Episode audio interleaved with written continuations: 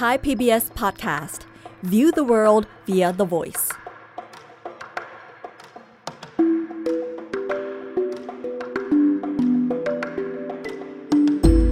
อาเซียนไอส์เปิดมุมมองใหม่ผ่านเรื่องลึกแต่ไม่ลับของผู้คน สังคม และวัฒนธรรมในอาเซียน กับปรางทิพย์ดาวเรือง วัสดีค่ะคุณผู้ฟัง พบกับอาเซียนไอส์และดิฉันปรางทิพย์ดาวเรืองในไทย PBS Podcast กันอีกแล้วนะคะ วันนี้คุณผู้ฟังกินข้าวกับอะไรคะหลายคนอาจจะยังอยู่ในบรรยากาศวันครอบครัว แล้วก็เทศกาลสงกรานต์กันนะคะ บางคนอาจพาครอบครัวไปหาของอร่อยๆกินกันข้างนอก ส่วนบางคนอาจจะหลบร้อนเข้าครัวทำอาหารกินกันเองที่บ้าน ยังไงก็ขอให้อิ่มหนำสำราญแล้วก็มีความสุขกันทั่วหน้านะคะ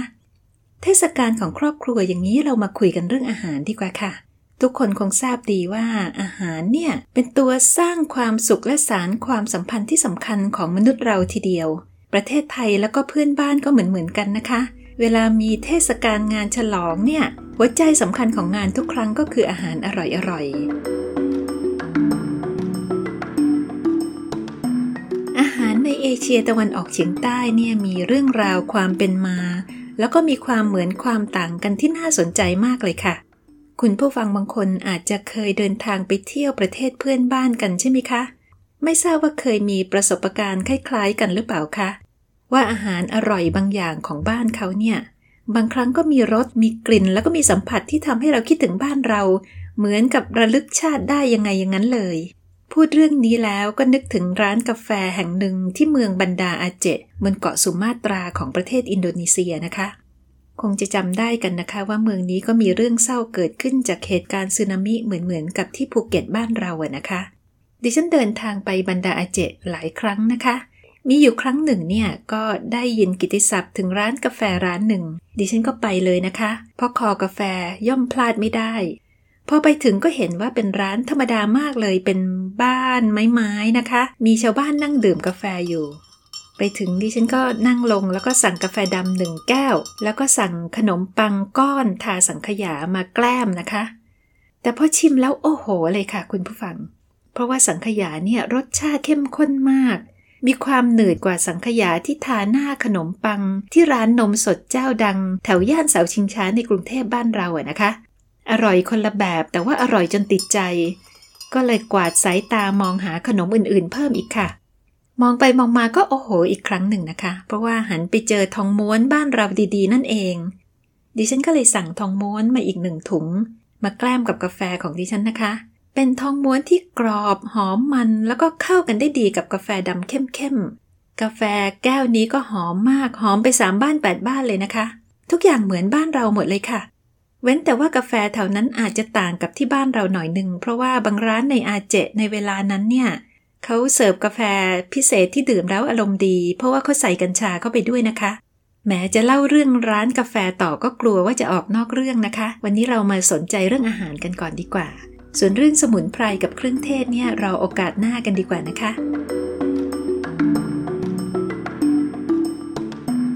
นี้กลับมาที่ขนมปังสังขยากับทองม้วน ดิฉันก็สงสัยนะคะว่ามันมาปรากฏตัวที่บรรดาอาเจได้อย่างไร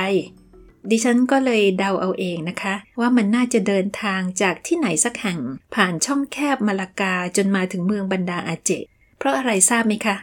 เพราะว่าในศตวรรษที่ 16-17 เนี่ยพวกพ่อค้าวานิชจากทวีปต่างๆ ทั้งในยุโรป จากอาหรับ รวมทั้งกองเรือต่างชาติทั้งหลาย เวลามาเอเชียตะวันออกเฉียงใต้เนี่ย เขาจะต้องผ่านช่องแคบมาลากาที่มีเมืองบรรดาอาเจนี่แหละ คุมปากทางเข้าออกอยู่ เรื่องสังขยากับทองม้วนเนี่ยนะคะ อาจจะเชื่อมโยงกับอิทธิพลของโปรตุเกสในภูมิภาคของเราในอดีตนะคะ เพราะว่าในช่วงศตวรรษเดียวกัน โปรตุเกสเป็นมหาอำนาจที่ยึดเมืองมาลากาบนคาบสมุทรมาลายาที่ตั้งอยู่ไม่ไกลจากอาเจเท่าไหร่ช่องแคบมาลากาเนี่ยนอกจากจะเป็นเส้นทางของการค้าและการล่าอาณานิคมแล้ว ยังเป็นเส้นทางของความอร่อยอีกด้วยนะคะ เรื่องโปรตุเกสนี่น่าสนใจ เพราะว่าเขามีอาหารอยู่จานหนึ่งเป็นอาหารประจำชาติของเขา ชื่อว่า adobo เป็นสตูนะคะ ที่เคี่ยวเนื้อสัตว์เข้ากับน้ำสต๊อก ที่ใส่เครื่องปรุงหลาย ๆ อย่าง และที่ขาดไม่ได้คือน้ำส้มสายชูค่ะ อาหารโปรตุเกสนี้ก็เป็นเมนูเดียวกันกับสเปนนะคะ คราวนี้มีประเทศหนึ่งในอาเซียนของเรานี่แหละค่ะ ที่มีเมนูอะโดโบที่ใส่น้ำส้มสายชู แล้วก็ปรุงแทบจะเหมือนกัน นั่นคือประเทศฟิลิปปินส์ดิฉันไปฟิลิปปินส์แล้วก็มีโอกาสได้ลอง ขอบอกว่าอร่อยมากเหมือนกันนะคะ เมนูอะโดโบในฟิลิปปินส์เนี่ยว่ากันว่าเป็นอาหารประจำชาติฟิลิปปินส์อย่างไม่เป็นทางการทำไมอะโดโบถึงมาอยู่ที่ฟิลิปปินส์ได้ล่ะ เรื่องของเรื่องก็คือฟิลิปปินส์ในอดีตเนี่ย ตกเป็นเมืองขึ้นของสเปนอยู่หลายร้อยปี จึงได้รับวัฒนธรรมการปรุงอาหารด้วยการใช้น้ำส้มสายชูเนี่ยมาจากสเปน แล้วก็ไม่ใช่เฉพาะฟิลิปปินส์ประเทศเดียวนะคะ ประเทศที่เคยเป็นเมืองขึ้นของสเปน แล้วก็โปรตุเกสในแถบละตินอเมริกา ก็มีจานอะโดโบเหมือนกัน สรุปแล้วก็คือ ลัทธิอนานิคมเนี่ยแม้ว่าจะหมดลงแล้ว แต่ก็ยังทิ้งหลักฐานทางประวัติศาสตร์เอาไว้ในรูปของอาหารนั่นเองค่ะ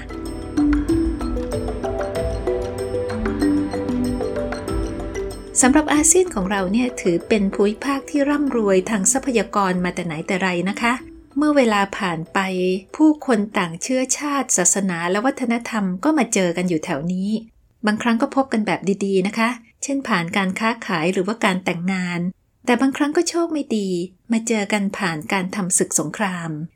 แต่ไม่ว่าจะเป็นอย่างไรก็ตามนะคะ เมื่อเวลาผ่านไป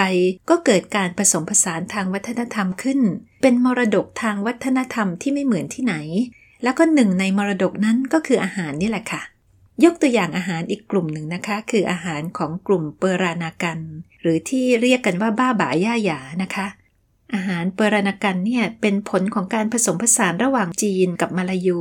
เกิดขึ้นจากการแต่งงานของคนสองเชื้อสายในอดีต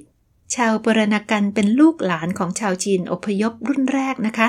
ที่มาถึงประเทศในเอเชียตะวันออกเฉียงใต้ ตั้งแต่ศตวรรษที่ 14ถึง17 ทีเดียวค่ะเขามาก็จะมามีศูนย์กลางกันอยู่ที่ประเทศสิงคโปร์อยู่ที่ประเทศมาเลเซียที่เมืองมะลักกาปีนัง แล้วก็อยู่ที่อินโดนีเซียที่เมืองเมดาน นอกจากนั้นพวกเราคงทราบกันดีนะคะว่ายังมีชุมชนชาวปรณกันอยู่ที่จังหวัดภูเก็ต จังหวัดตรังแล้วก็พังงาของประเทศไทยเราด้วย พอคนจีนเข้าอพยพมาในยุคนั้นเนี่ยก็แต่งงานกับคนท้องถิ่นต่างเชื้อสายนะคะนำไปสู่วัฒนธรรมที่ผสมผสานกันอย่างสนุกมาก ในรูปของอาหารจานเด็ดที่มีรสชาติเฉพาะตัวค่ะ ไม่ใช่เฉพาะเครื่องปรุงแล้วก็วิธีปรุงเท่านั้นนะคะ ขนาดชื่อเรียกของอาหารเนี่ยบางทีก็ยังมีการผสมคำของสองภาษาเข้าด้วยกัน แม้ว่าส่วนใหญ่จะเป็นภาษามาลายูนะคะ แต่บางครั้งก็มีภาษาฮกเกี้ยนเข้ามาผสมอยู่ ยกตัวอย่างจานที่ชื่อบักวันเคปิติงเนี่ยเป็นซุปลูกชิ้นหมูสับนะคะ ที่หมูสับภาษาฮกเกี้ยนเขาเรียกว่าบักวัน ผสมกับเนื้อปู ที่ภาษามาลายูเขาเรียกว่าเกปิติง แล้วก็มีหน่อไม้เป็นส่วนประกอบ ลักษณะพิเศษของอาหารเปรานากันเนี่ยคือการผสมเครื่องปรุงแบบอาหารจีน ให้เข้ากับเครื่องเทศในภูมิภาคแถบนี้ แล้วก็เทคนิคการปรุงแบบมาลายู เครื่องเทศก็เป็นเครื่องเทศที่พวกเราคงจะคุ้นเคยกันดีนะคะ ก็คือกะทิ ข่าตะไคร้กะปิ ขิงมะนาวแล้วก็มะกรูดนะคะ ผสมไปผสมมาก็กลายเป็นเมนูที่แสนอร่อย ทั้งของคาวของหวานนะคะ ยกตัวอย่างเช่นเรนดัง เป็นเนื้อที่เคี่ยวกับเครื่องเทศแล้วก็กะทิจนเปื่อยนุ่ม นี่ก็คืออาหารปรณกันเช่นเดียวกันนะคะ อาหารจานเด็ดอีกจานหนึ่งที่ดิฉันอยากพูดถึงก็คือลักซาลักซาคือก๋วยเตี๋ยวที่มีน้ำแกงที่มีรสเผ็ดนะคะ มีทั้งน้ำใสน้ำข้น มีผู้รู้บอกว่าชื่อนี้มาจากคำภาษาสันสกฤต คือลักชา ที่แปลว่าหนึ่งแสน เป็นอุปมาอุปไมยหมายถึงเครื่องปรุงที่จะต้องใช้อย่างมากมายในการปรุงน้ำแกงของจานนี้ เรียกได้ว่าอาจจะถึงแสนอย่างทีเดียว มีลักษาชนิดหนึ่งนะคะ ที่ในประเทศมาเลเซียเรียกว่าลักษาเลอมัก หรือเคอรี่ลักษาหมายถึงลักษาที่ใส่กะทิ จุดกำเนิดเนี่ยมาจากภาคใต้ของมาเลเซียที่ติดกับประเทศสิงคโปร์นะคะ น้ำของลักษาชนิดนี้เนี่ยประกอบด้วยกะทิ เครื่องแกงแดงๆนะคะ แล้วก็เส้นก๋วยเตี๋ยว เป็นการผสมผสานทางวัฒนธรรมที่ได้อิทธิพลมาจากอินเดียแล้วก็จีนอย่างเห็นได้ชัดเลยนะคะ แล้วในนี้ก็จะใส่เนื้อสัตว์ต่างๆ ลงไป โดยเฉพาะไก่แล้วก็เนื้อ ที่มาเลเซียบางครั้งเขาก็จะใส่หอยแครงลวกตัวเล็ก ๆ ลงไปด้วยนะคะ แต่ระยะหลังเนี่ยดิฉันไม่ค่อยเห็นหอยแครงเท่าไหร่นะคะ สงสัยว่าจะแพง ลักษาอีกชนิดหนึ่งเนี่ยเรียกว่าอัสสัมลักษาเขาไม่ได้ใส่กะทินะคะ แต่ว่าน้ำแกงจะมีรสเปรี้ยวเผ็ดนำคล้ายๆ กับต้มยำบ้านเรานิดหนึ่ง จานนี้พบที่ปีนังที่อยู่ติดกับชายแดนไทยค่ะ พูดถึงลักษาเนี่ยนะคะ มีอยู่ครั้งหนึ่งดิฉันไปกินข้าวซอยชื่อดังที่จังหวัดลำปางบ้านเรานี่แหละค่ะ อร่อยมากนะคะ แต่กินแล้วก็รู้สึกตังหิดตังหิดว่า เอ๊ะข้าวซอยเนี่ยเป็นญาติกับลักซาเลมักที่มาเลเซียหรือเปล่านะ เพราะว่าส่วนประกอบคล้ายคลึงกันมากนะคะ มีการใส่กะทิ มีน้ำแกงแดงๆ แต่ว่าของเราเข้มข้นกว่า แล้วก็ของเราเนี่ยใช้เส้นหมี่กรอบ แทนที่จะเป็นเส้นก๋วยเตี๋ยวธรรมดาแบบในมาเลเซีย ของเรายังมีผักดอง มีหอมดองแล้วก็มะนาวเป็นเครื่องแนมด้วยนะคะ ที่มาเลเซียไม่มี ลักษณะของข้าวซอยในภาคเหนือของไทยเนี่ยมีส่วนคล้ายคลึงกับลักซาเลมักจากมาเลเซียมาก ดิฉันก็สงสัยว่าเอ๊ะ เป็นไปได้หรือเปล่าว่าลักซาเลมักจะเดินทางมาถึงภาคเหนือของไทย อ้าวแต่ว่าถ้าเดินทางมาถึงภาคเหนือแล้วข้ามภาคกลางไปได้ยังไงคะ มันจะต้องมีเหตุผลสิ หรือในทางกลับกัน ข้าวซอยจากภาคเหนือของไทย ที่อาจจะได้รับอิทธิพลมาจากอาหารของประเทศอื่น เช่นพม่าและก็อินเดียเนี่ย อาจจะเดินทางไปถึงคาบสมุทรมาลายาด้วยวิธีใดวิธีหนึ่งในอดีตก็ได้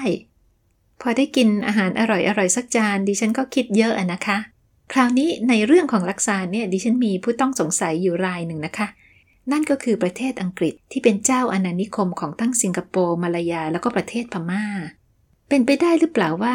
อังกฤษเนี่ยอาจจะนำเอาคนงานจากมาลายาไปทำงานที่พมา่า ที่ในยุคนั้นเนี่ย มีอุตสาหกรรมการค้าไม้สักแพร่หลายมาก แล้วก็เชื่อมโยงมาถึงจังหวัดลำปางในภาคเหนือของประเทศไทย ที่เป็นศูนย์กลางการค้าไม้สักเช่นเดียวกัน คนงานจากมาลายาเขาอาจจะคิดถึงลักษาในบ้านเขาอะนะคะ ก็เลยขวนขวายหาทางปรุงมันขึ้น อันนี้เป็นการคิดเล่นๆของตัวดิฉันเองนะคะ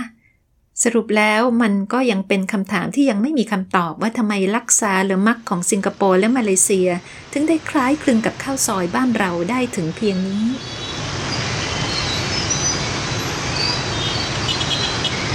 ออกจากคาบสมุทรมาลายาลองไปดูที่เวียดนามกันนะคะ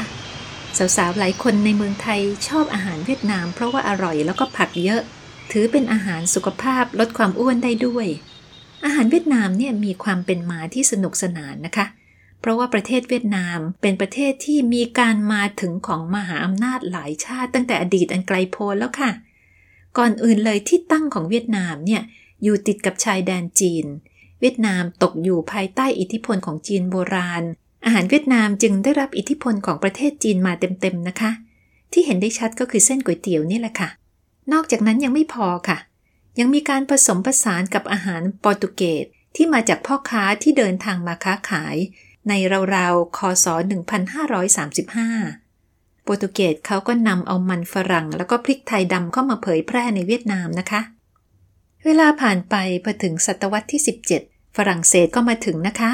โดยพ่อค้าแล้วก็บาทหลวงฝรั่งเศสก็มาตั้งฐานอยู่ที่เวียดนาม เวียดนามตกเป็นเมืองขึ้นของฝรั่งเศสหลังจากนั้น อาหารฝรั่งเศสจึงมีอิทธิพลต่ออาหารเวียดนามมากค่ะ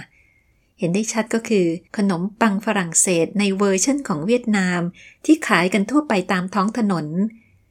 คนที่เคยไปเวียดนามอาจจะคุ้นตานะคะ เขาจะมีรถเข็นขายอาหาร ในรถเข็นก็จะมีตู้ใส่ขนมปังฝรั่งเศส ในสไตล์เวียดนามเนี่ยไว้เต็มเลย แล้วก็จะมีเครื่องต่างๆนะคะพอเราเข้าไปเราก็สั่งเขาก็จะผ่าขนมปังฝรั่งเศส แล้วก็เอาเครื่องต่างๆ ใส่เข้าไป เป็นแซนด์วิชในสไตล์เวียดนาม อันนี้แหละค่ะ คืออิทธิพลจากฝรั่งเศส นอกจากนั้นเวียดนามก็ยังรับอาหารประเภทไส้กรอก นมเนยแล้วก็โยเกิร์ตเข้ามา และที่ดิฉันชอบมากคือเบเกอรี่ต่างๆ ที่ชาวเวียดนามประยุกต์มาจากต้นตำรับมาเป็นของตน ไปทีไรก็ต้องวิ่งเข้าร้านเบเกอรี่ทุกทีนะคะ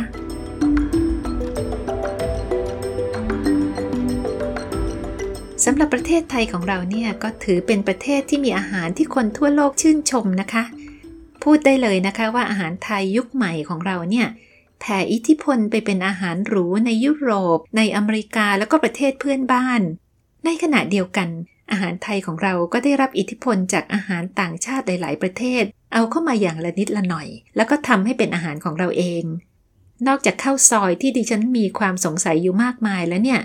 ทุกคนคงจะรู้กันดีนะคะว่าขนมหวาน เช่นขนมหม้อกแกง หรือว่าทองม้วนฝอยทองเนี่ย ก็ได้รับอิทธิพลจากขนมของโปรตุเกสที่ในอดีตมีพ่อค้าชาวโปรตุเกสแล้วก็มีบุคคลสำคัญท่านหนึ่ง คือท้าวทองกีบม้า หรือมารีอากูโยมาร์ เด ปิญญาภรรยาของเจ้าพระยาวิชเยนทร์ หรือคอนสแตนตินฟอลคอนเนี่ยนำเข้ามาเผยแพร่ตอนที่เป็นต้นเครื่องในราชสำนักอยุธยา ถ้าใกล้ตัวมาอีกนิดหนึ่งหลายคนคงจะชอบสะเต๊ะนะคะ สะเต๊ะเป็นเนื้อสัตว์ที่หมักแล้วก็ย่าง กินกับซอสถั่วข้นๆ มีอาจาดแหนมแล้วก็มีขนมปังปิ้งนะคะ อันนี้เป็นการกินสเต๊ะในแบบของบ้านเรา แต่มีผู้ที่เขียนเอาไว้นะคะ บอกว่าสเต๊ะเนี่ยต้นตำรับจริงๆ มาจากเกาะชวาในประเทศอินโดนีเซียค่ะ สเต๊ะเป็นอาหารชวาที่กลายมาเป็นอาหารประจำชาติอินโดนีเซีย เขาจะกินกันกับซอสถั่วที่เข้มข้นกว่าบ้านเรานะคะ มีรสออกหวานๆ บางครั้งก็เผ็ดนิดๆ เขาไม่ได้กินสเต๊ะกับขนมปังปิ้งนะคะ เขากินกับข้าวขาวเนี่ยนะคะ เอามาบดแล้วก็อัดให้แน่น ตัดออกมาเป็นชิ้นๆ นะคะ ตอนนี้จานสเต๊ะเนี่ยแพร่หลายในหลายประเทศ รวมทั้งในประเทศไทยด้วยพูดถึงประเทศที่อยู่ทางใต้ของเรานะคะ มีของว่างอีกอย่างหนึ่งที่ดิฉันชอบมาก แล้วก็ไม่สามารถที่จะหยุดกินได้ นั่นก็คือกล้วยทอด ใช่ค่ะ กล้วยทอดที่ทอดสดๆ ในกระทะใหญ่ ๆ ตลอดวันนี่แหละค่ะ สมัยก่อนดิฉันจำได้ว่า บ้านเราเรียกกันว่ากล้วยแขกนะคะ กล้วยทอดเนี่ยเป็นอาหารว่างที่ขายกันอยู่ทั่วไปในประเทศมาเลเซีย เรียกว่าปิซังกอแรงนะคะ เขามักจะตั้งกระทะขายกันอยู่ข้างทาง เขามักจะตั้งกระทะทอดขายกับข้าวเกลียบแบบมาเลที่คนในกัวลาลัมเปอร์เรียกกันว่ากรุปปุ บอกได้เลยนะคะว่าบางแผงที่อร่อยๆเขาจะดังมาก แล้วก็จะมีคนจอดรถเข้าคิวยาว รอซื้อกันอยู่นะฮะ ดิฉันก็ไปเข้าคิวกับเขาบ่อยๆนะคะ กล้วยทอดอาจจะเข้ามาในประเทศไทย ผ่าน3จังหวัดภาคใต้ของไทย แล้วก็อร่อยถูกปากซะจนคนไทยทำขายกันทั่วประเทศค่ะ อาหารอีกประเภทหนึ่งนะคะ ที่ในเอเชียตะวันออกเฉียงใต้เนี่ยมีวัฒนธรรมร่วมกันอยู่นะคะ นั่นก็คือน้ำพริกค่ะ ที่เคยเห็นมานะคะดิฉันคิดว่าเมืองไทยบ้านเรานี่แหละค่ะ มีความหลากหลายด้านน้ำพริกมากกว่าประเทศเพื่อนบ้านนะคะ เพราะว่าของเราเนี่ยแต่ละภาคก็มีน้ำพริกแถมในปัจจุบันยังมีคนคิดค้นน้ำพริกสูตรใหม่ๆ ออกมาเรื่อยๆ น้ำพริกสำคัญสำหรับคนไทยเราแค่ไหน ก็ดูได้จากเพลงกินข้าวกับน้ำพริกนะคะ ที่บอกว่ากินข้าวกับน้ำพริกสิจ้าถึงได้สะได้สวย สะท้อนวัฒนธรรมท้องถิ่นที่คนไทยเรากินผักกินปลา มีน้ำพริกเป็นเครื่องชูรสชาติ กินข้าวน้ำพริกสิจ้าถึงได้สะได้สวยบ้านน้องใจร่ำใจรวยมีแต่กุ้งแต่หอยเก็บสำหรับน้ำพริกเนี่ยในประเทศมาเลเซียแล้วก็อินโดนีเซียเขาก็มีนะคะ เรียกกันว่าซัมบาลมีความหลากหลายพอสมควรค่ะ แต่ในบรรดาน้ำพริกทั้งหลายเนี่ยมีน้ำพริกชนิดหนึ่งที่ดิฉันได้กินแล้วก็เอ๊ะ เหมือนกับน้ำพริกบ้านเรามากๆ นั่นคือน้ำพริกของชาวสุนดาที่เป็นกลุ่มชาติพันธุ์ที่ใหญ่เป็นอันดับสองของประเทศอินโดนีเซีย มีอยู่ครั้งหนึ่งเพื่อนชาวอินโดนีเซียก็พาดิฉันไปกินข้าวที่ร้านอาหารสุนดานะคะ มาเลยค่ะคุณผู้ฟัง พออาหารต่างๆ มาวางอยู่บนโต๊ะ น้ำพริกก็มาเลยค่ะ เป็นน้ำพริกที่ใส่เครื่องปรุงคล้าย ๆ กับของเรา ก็คือใส่พริกแดง มีกะปิ มีหัวหอม มีเกลือ ที่ต่างกันก็คือเขามีมะเขือเทศแดงๆตำปนด้วย ดีกรีความเผ็ดก็พอๆกับน้ำพริกบ้านเรานะคะ น้ำพริกสุนด้าต้นตำรับเขาจะเสิร์ฟมาพร้อมกับปลาย่างแล้วก็ผักสดที่รสชาติอร่อยใกล้เคียงกับบ้านเรามากค่ะ เรื่องของอาหารเนี่ยต่อให้เป็นเรื่องที่น่ารื่นรมแค่ไหนนะคะ บางประเทศก็ยังอดปะทะกันไม่ได้ค่ะ มาเลเซียกับสิงคโปร์เนี่ย จนป่านนี้ก็ยังทะเลาะช่วงชิงความเป็นเจ้าของข้าวมันไก่และก๋วยเตี๋ยวผัดกันอยู่นะคะ โดยประเทศทั้งสองก็อ้างเหมือนกันนะคะว่า ทั้งข้าวมันไก่แล้วก็ก๋วยเตี๋ยวผัดเนี่ยเป็นมรดกทางวัฒนธรรมของตน ยังทะเลาะกันไม่เลิกนะคะ ที่จริงแล้วดิฉันว่าไม่น่าทะเลาะกันเลยค่ะ เพราะว่าอาหารทั้งสองอย่างเนี่ยมีมาตั้งนานแล้วนะคะกินกันเป็นปกติในยุคที่มาเลเซียกับสิงคโปร์รวมกันเป็นประเทศเดียวกัน พอแยกประเทศแล้วชาวบ้านของทั้งสองฝั่งก็ยังกินอาหารแบบนี้อยู่ ที่สำคัญก็คือทั้งข้าวมันไก่กับก๋วยเตี๋ยวผัดในมาเลเซียและสิงคโปร์เนี่ย ดิฉันไปกินมาแล้วก็อร่อยเหมือนกันทั้งคู่ค่ะ ในประเทศมาเลเซียเนี่ยมีกฎเกณฑ์ที่น่าสนใจอยู่เรื่องหนึ่งนะคะ คือเขาห้ามไม่ให้แรงงานต่างชาติทำงานเป็นพ่อครัวแม่ครัวหลักในร้านอาหารข้างทาง เหตุผลก็คือ ชาวต่างชาติเนี่ยยังไงก็ตาม ไม่ได้มีเซนส์ของรสชาติที่เหมือนกับชาวมาเลเซียจริง ๆ ดังนั้นการทำอาหารมาเลเซียก็ต้องอาศัยคนที่สามารถรักษารสชาติของท้องถิ่นเอาไว้ เรื่องเซนส์ของรสชาติเนี่ยดิฉันไม่ทราบว่าจริงหรือไม่จริงอย่างไรนะคะ คุณผู้ฟังที่เป็นพ่อครัวแม่ครัวอาจจะทราบดีกว่าดิฉัน ไม่ทราบว่าคิดกันอย่างไรบ้างคะสำหรับประเทศไทยของเราเนี่ยเรามีโครงการครัวไทยสู่ครัวโลก ต่อยอดอาหารไทยที่ติดอันดับโลก เช่น ต้มยำกุ้งแกงเขียวหวานแล้วก็มัสมั่นเข้าสู่นานาชาติมากขึ้น ในมาเลเซียเขาก็มีโครงการเหมือนๆกันนะคะเขาเรียกครัวมาเลเซียสำหรับโลก รวมๆกันแล้วก็ถือว่าเป็นความคิดที่ดีนะคะ เพราะเป็นการแนะนำอาหารที่เป็นวัฒนธรรมร่วมกันในเอเชียตะวันออกเฉียงใต้ สู่สายตาของโลกค่ะ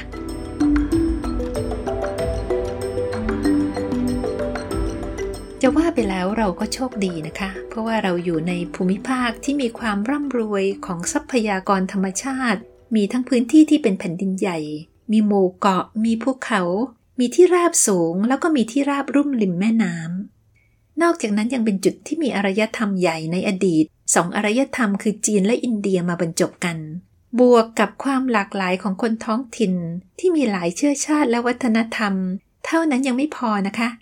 ยังมีอิทธิพลด้านวัฒนธรรมจากตะวันตกที่มาอยู่ที่นี่เป็นร้อยปี เรามีความหลากหลายทางวัฒนธรรมสูงมาก ซึ่งถือเป็นความร่ำรวยอย่างหนึ่งทีเดียว ถ้าเราจะมามองอาหารที่กินกันอยู่ทุกวันนี้นะคะ อาจจะมองเห็นผู้คนและประวัติศาสตร์ที่สะท้อนอยู่ในนั้น ลองคิดเล่นๆดูนะคะลำพังแค่เครื่องเทศแต่ละอย่างเนี่ยก็มีที่มาที่ไปที่ไม่เหมือนกัน ยังไม่นับเทคนิคของการปรุงที่ข้ามน้ำข้ามทะเล แล้วก็ส่งผ่านกันจากรุ่นหนึ่งสู่รุ่นหนึ่ง ในครัวเรือนของเรานี่แหละค่ะ อาหารเนี่ยคือประวัติศาสตร์ที่กินได้นะคะ สมควรที่จะบรรจุเอาไว้เป็นหลักสูตรการศึกษาอย่างจริงจัง สอนเด็กตั้งแต่เขายังเล็กๆเลยค่ะ คราวนี้สำหรับคุณผู้ฟังที่วางแผนจะไปเยือนประเทศเพื่อนบ้านน่ะนะคะ ดิฉันก็มีอาหารที่จะแนะนำนิดหน่อยนะคะ ใครที่วางแผนจะไปเที่ยวกัมพูชา อย่าลืมไปหาอมมกกินนะคะ อัมมกก็คือห่อหมกเหมือนกับบ้านเรานั่นแหละค่ะ เป็นห่อหมกที่ทำจากปลาน้ำจืด มีเครื่องแกงที่ประกอบด้วยกะทิ แล้วก็น้ำพริกแกงนะคะ ยังมีอาหารที่คล้ายๆกันในประเทศมาเลเซีย แล้วก็อินโดนีเซียเรียกกันว่าโอตักนะคะสำหรับคนที่ไปเที่ยวเมียนมาอย่าลืมไปหาโมฮิงก้ากินกันนะคะ โมฮิงก้าเป็นอาหารประจำชาติที่ชาวบ้านชาวเมืองของเมียนมาเขากินกันเป็นอาหารเช้า แล้วก็กินได้ทั้งวันเลยนะคะ ทำจากเส้นข้าวเจ้า มีน้ำแกงที่ทำจากปลาบด แล้วก็มีเครื่องเทศต่างๆ โปะด้วยไข่ต้มและเครื่องต่างๆ ตามแต่ท้องถิ่นนั้นๆ ที่มาเลเซียถ้าเราเดินทางจากภาคใต้ของไทยไปถึงปีนัง อย่าลืมไปหาอาหารจีนกินกันค่ะ เริ่มต้นจากชาก๋วยเตี๋ยวหรือว่าก๋วยเตี๋ยวผัดซีอิ๊วนี่แหละค่ะ ของเขาจะเป็นเส้นเล็กๆหน่อยนะคะ แล้วก็ผัดด้วยซอสดำใส่ถั่วงอกแล้วก็เครื่องนู่นนิดนี่หน่อย นอกจากนั้นก็ยังมีบะหมี่เกี๊ยวที่เขาเรียกว่าวันตันหมี่นะคะ เส้นเขาจะหนึบหนึบหน่อยเป็นบะหมี่ไข่ ใส่หมูแดง ที่ปีนังก็ยังมีอาสัมหลักซาที่เล่าให้ฟังแล้วนะคะ เป็นก๋วยเตี๋ยวที่ออกเปรี้ยวๆเผ็ดๆหน่อยนึง ถัดไปอีกนิดในกรุงกัวลาลัมเปอร์ที่ถือเป็นแหล่งอาหารสารพัดเชื้อชาติเลยค่ะ อาหารจานสำคัญของมาเลก็หนีไม่พ้นนาซีเลมะ หรือว่าข้าวมันนะคะ หุงกับกะทิ กินพร้อมกับน้ำพริกซัมบาวที่ออกรสหวานๆหน่อย แหนมด้วยถั่วลิสงคั่วแล้วก็ปลาชิ้งช้างกรอบๆ มีกับที่เป็นหลักก็คือไก่ทอดหรือว่าเนื้อเรินดัง แล้วก็ไข่ต้มด้วย จานเดียวก็อิ่มนะคะ หากินได้ตามร้านทั่วไปเลยค่ะ มีอาหารจานหนึ่งที่ดิฉันชอบมากเนี่ยที่หาได้ทั่วไปเป็นอาหารมาเล คือปลากระเบนย่างค่ะ เขาจะใช้วิธีห่อใบตองนะคะ แล้วก็ย่างหอมๆ ราดน้ำพริกรสเผ็ดๆ เค็มๆ กินกับข้าวอร่อยมากค่ะสำหรับอาหารอินเดียนเนี่ยก็มีโรตีจานในที่คนชอบกินกันเป็นอาหารเช้านะคะ เป็นโรตีที่จิ้มน้ำแกงแบบอินเดีย ถ้าเป็นพวกมังสวิรัตก็จะกินแกงถั่ว ถั่วเหลืองๆนะฮะ แล้วก็ยังมีแกงเผ็ดที่มีเนื้อหรือมีไก่อีกด้วย กินกับชานมร้อนใส่ขิงที่เรียกว่าเตฮาริยาเนี่ยมันเข้ากันมากเลยค่ะ พอไปถึงมาลากาที่ถือเป็นเมืองของอาหารเปรนากันเนี่ยนะคะ ดิฉันได้เล่าเกี่ยวกับอาหารเปรนากันไปแล้ว แต่อีกอย่างหนึ่งที่พลาดไม่ได้เลยนะคะ คือทาร์ตสับปะรดทาร์ตสับปะรดของเขานี่เป็นแป้งร่วนๆนะคะ มีไส้เป็นสับปะรดรสหวานอมเปรี้ยว กินแล้วหยุดไม่ได้เลยค่ะ จากมาเลเซียเราก็ไปสิงคโปร์แน่นอนนะคะ ที่สิงคโปร์เราต้องไม่พลาดข้าวมันไก่ไหหนาน เป็นไก่ต้มตัวอ้วนๆสับอยู่ในน้ำซอสเค็มนะคะ เสร็จแล้วอย่าลืมตบท้ายด้วยลอดช่องสิงคโปร์นะคะ อีกจานหนึ่งที่สมควรกินในสิงคโปร์แล้วก็มาเลเซียคือบักกุเต๋บักกุเต๋รสดั้งเดิมเนี่ยคือการต้มเคี่ยวซี่โครงหมู ด้วยการใส่เครื่องเทศแบบจีนเคี่ยวจนเนื้อเปื่อยนะคะ ใส่เห็ดใส่เต้าหู้ใส่เครื่องในลงไป สดร้อนๆเป็นอาหารเช้าก็อร่อยมากค่ะ ประเทศเพื่อนบ้านใกล้เคียงของมาเลเซียก็คืออินโดนีเซียเนี่ยไม่ได้มีสเต๊ะอย่างเดียวนะคะ หากว่าคุณได้ไปที่เมืองจ็อกจาการ์ตาที่เป็นศูนย์กลางของวัฒนธรรมชวาเนี่ยควรลองจานเด็ดที่ชื่อว่ากาโดกาโด จานนี้คือสลัดผักต้มราดด้วยซอสถั่วนะคะ โปะด้วยเต้าหู้ทอด ไข่ต้ม แล้วก็มีข้าวเกลียบที่ทำจากมันสำปะหลังให้เคี้ยวกรุบๆนะคะ เป็นจานอร่อยสำหรับคนที่รักสุขภาพค่ะ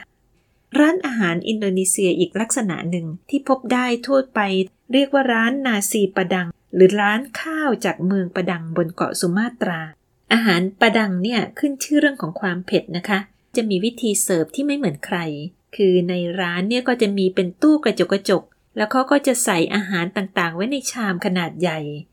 เวลาลูกค้าไปถึงถ้าอยากกินอะไรก็ไปชี้ชี้เอานะคะ เขาก็จะตักแบ่งจากชามอันนั้นเนี่ยใส่ชามเล็กๆมาให้เรา วางเต็มโต๊ะเลยค่ะ เราก็กินกันกับข้าวสวยนะคะ เวลาจะคิดเงินเนี่ยเขาก็จะดูว่าเรากินอะไรไปบ้าง แล้วก็จะคิดตามนั้น ส่วนที่เราไม่ได้กินเนี่ยเขาก็จะนำกลับไปไว้ที่เดิมค่ะ อาหารอินโดนีเซียที่เรียบง่ายอย่างหนึ่งแล้วก็หากินได้ง่ายมาก คืออายำกอแรง หรือว่าไก่ทอดนี่แหละค่ะ ที่นั่นเขามักจะใช้ไก่บ้านนะคะ ทอดกรอบๆแล้วก็โรยหอมทอด กินกับข้าวสวยนี่แหละค่ะ แล้วก็มีน้ำพริกแดงๆแนมหน่อยนึง มีแตงกวาแล้วก็โหระพา อร่อยมากค่ะ จากจาการ์ตาแล้วก็จากจอกจาเนี่ย ใกล้ๆกันก็จะเป็นเมืองบันดุง ที่มีร่องรอยของยุคอาณานิคมอยู่ไม่น้อย เป็นเมืองที่สวยนะคะ แล้วก็มีอากาศเย็นกว่าปกติ ไปถึงบันดุงเนี่ยต้องไม่ลืมนะคะ ซื้อสิ่งที่เรียกว่าเค้กบันดุง หรือว่ากวยบันดุงมา เค้กบันดุงเนี่ยเป็นแป้งที่เอาไปอบแล้วก็สอดไส้ด้วยกล้วย หรือว่าชีสเป็นแท่งๆ กินกันเต็มปากเต็มคำเลยนะคะ ขนมนี้ได้รับอิทธิพลจากประเทศเนเธอร์แลนด์ในยุคอาณานิคม จนบัดนี้ก็ยังขายดิบขายดีอยู่นะคะ อีกประเทศหนึ่งที่ดิฉันพูดไปแล้วนิดหน่อย คือประเทศฟิลิปปินส์ซึ่งอาหารประจำชาติของเขาคืออะโดโบเนี่ยเป็นเรื่องที่พลาดไม่ได้เลย ไปแล้วก็ต้องกินสักครั้งหนึ่งในชีวิตนะคะ มีอาหารอีกอย่างหนึ่งที่ดิฉันติดใจมากตอนที่เดินทางไปที่เกาะมินดาเนา ที่เมืองดาวาที่เป็นเมืองหลวงของเขาอะนะฮะเขาก็จะมีร้านขายทูน่าโดยเฉพาะเลยนะคะปลาทูน่าของมินดาเนาเนี่ยเป็นปลาที่ตัวใหญ่มากนะคะ เขาก็เลยตัดชิ้นส่วนต่างๆ ออกมาปรุง เช่น เอาหางมันมาทอดกรอบ เอาส่วนท้องไปย่าง หรือว่าส่วนอื่นๆเนี่ยทำจานร้อนแล้วก็ราดซอสต่างๆ เป็นอาหารที่ขึ้นชื่อมากของมินดาเนา พอมาถึงตอนนี้คุณผู้ฟังหิวกันหรือยังคะ หลายคนคงจะเตรียมเมนูเอาไว้แล้วใช่ไหมคะสำหรับดิฉันเองก็ชักจะรู้สึกตัวนะคะว่า พูดคำว่าอร่อยมากบ่อยเกินไปซะแล้ว สมควรแก่เวลาที่จะต้องไปหาข้าวกินเหมือนกันค่ะสำหรับวันนี้สวัสดีนะคะ อาเซียนไอส์เปิดมุมมองใหม่ ผ่านเรื่องลึกแต่ไม่ลับของผู้คน สังคม และวัฒนธรรมในอาเซียน ติดตามฟังได้ที่เว็บไซต์ www.thaipbspodcast.com หรือแอปพลิเคชัน Thai PBS Podcast